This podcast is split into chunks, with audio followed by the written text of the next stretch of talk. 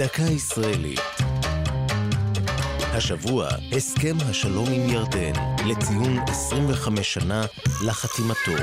והפעם, מובלעת צופר. אחד הסעיפים המרכזיים בהסכם השלום בין מדינת ישראל לבין הממלכה ההאשמית של ירדן, נוגע לסוגיית הגבול הבינלאומי בין שתי המדינות. על פי ההסכם, הגבול המשותף יהיה התוואי הטבעי של נהר הירדן.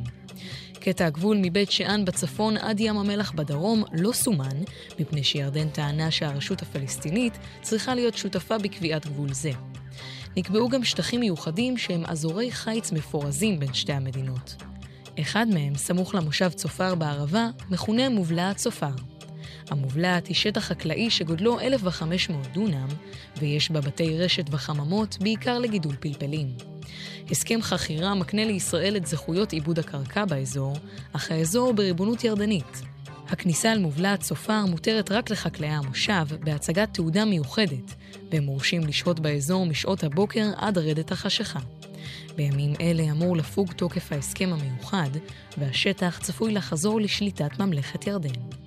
זו הייתה דקה ישראלית על מובלעת צופר והסכם השלום עם ירדן. כתב ניב ורובל, ייעוץ יעקב רוזן, הגישה עמלי חביב פרגון.